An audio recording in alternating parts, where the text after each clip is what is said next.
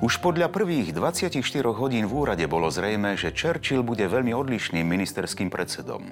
V tom, v čom bol Chamberlain, starý parazol či koroner rozvážny a premýšľavý, bol nový ministerský predseda verný svojej povesti, okázalý, dynamický a naskrze nepredvídateľný.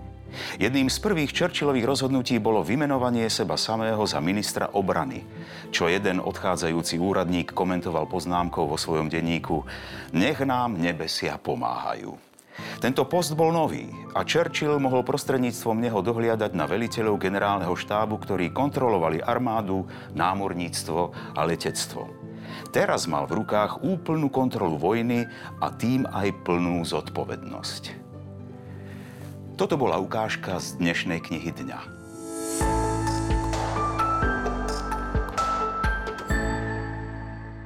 Dnes som si pre vás vybral historickú knihu, ktorá v sebe spája dejinné fakty a ľudské stránky veľkej osobnosti. Mňa zaujala najmä tým, že Winstona predstavuje z veľmi širokej perspektívy. Ako človeka, ktorý do svojej funkcie nastúpil v hodine po 12. Mal za sebou už fiasko z prvej vojny. A napriek tomu sa nezľakol. V deň jeho nástupu už nacisti ovládli Holandsko, Belgicko, Československo a britskí vojaci v Dunkirku boli len pár hodín od príšerného osudu.